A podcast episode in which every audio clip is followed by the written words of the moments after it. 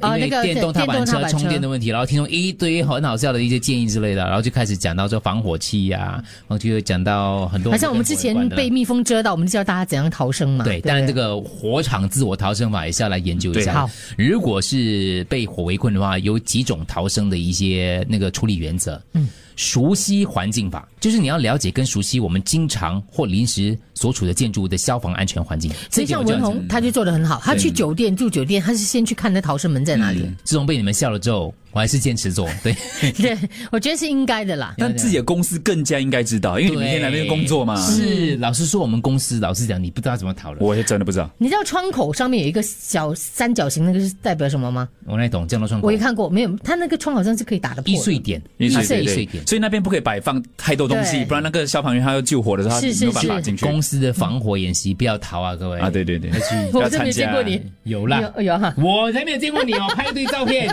你没那么跑到哪里去？我有，我们有去看。请问你现在这里从这里最快走楼下去，你还走哪里？左边、右边？对最快哈？啊，我们呢？我电梯旁边的那个那个楼嗯那梯啊边啊。那边更近啊！真的吗当然啦， 哦，OK，你好要，看火在哪里啦。没关是系，的给他熟悉环境，各 位。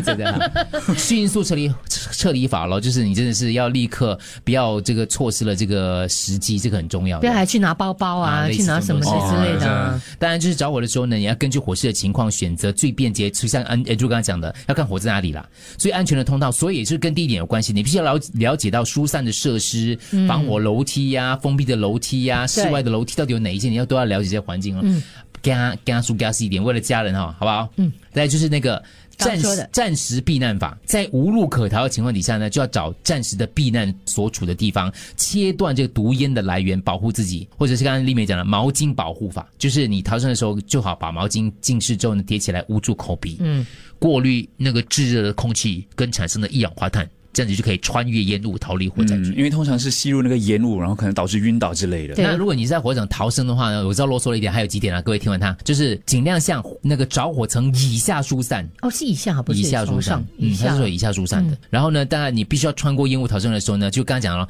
那个衣物啊，把它弄湿了，裹住身体，捂住口鼻，这样子会比较好一嗯些。而且是在低处爬，蹲低，嗯，对，因为那个烟是在上如面果你的。身上啊，对对对对，就是你身体贴着地面，对顺着墙，向远离这个烟火的逃生门那个地方去疏散就对了。对那如果你不小心身体着火的话呢？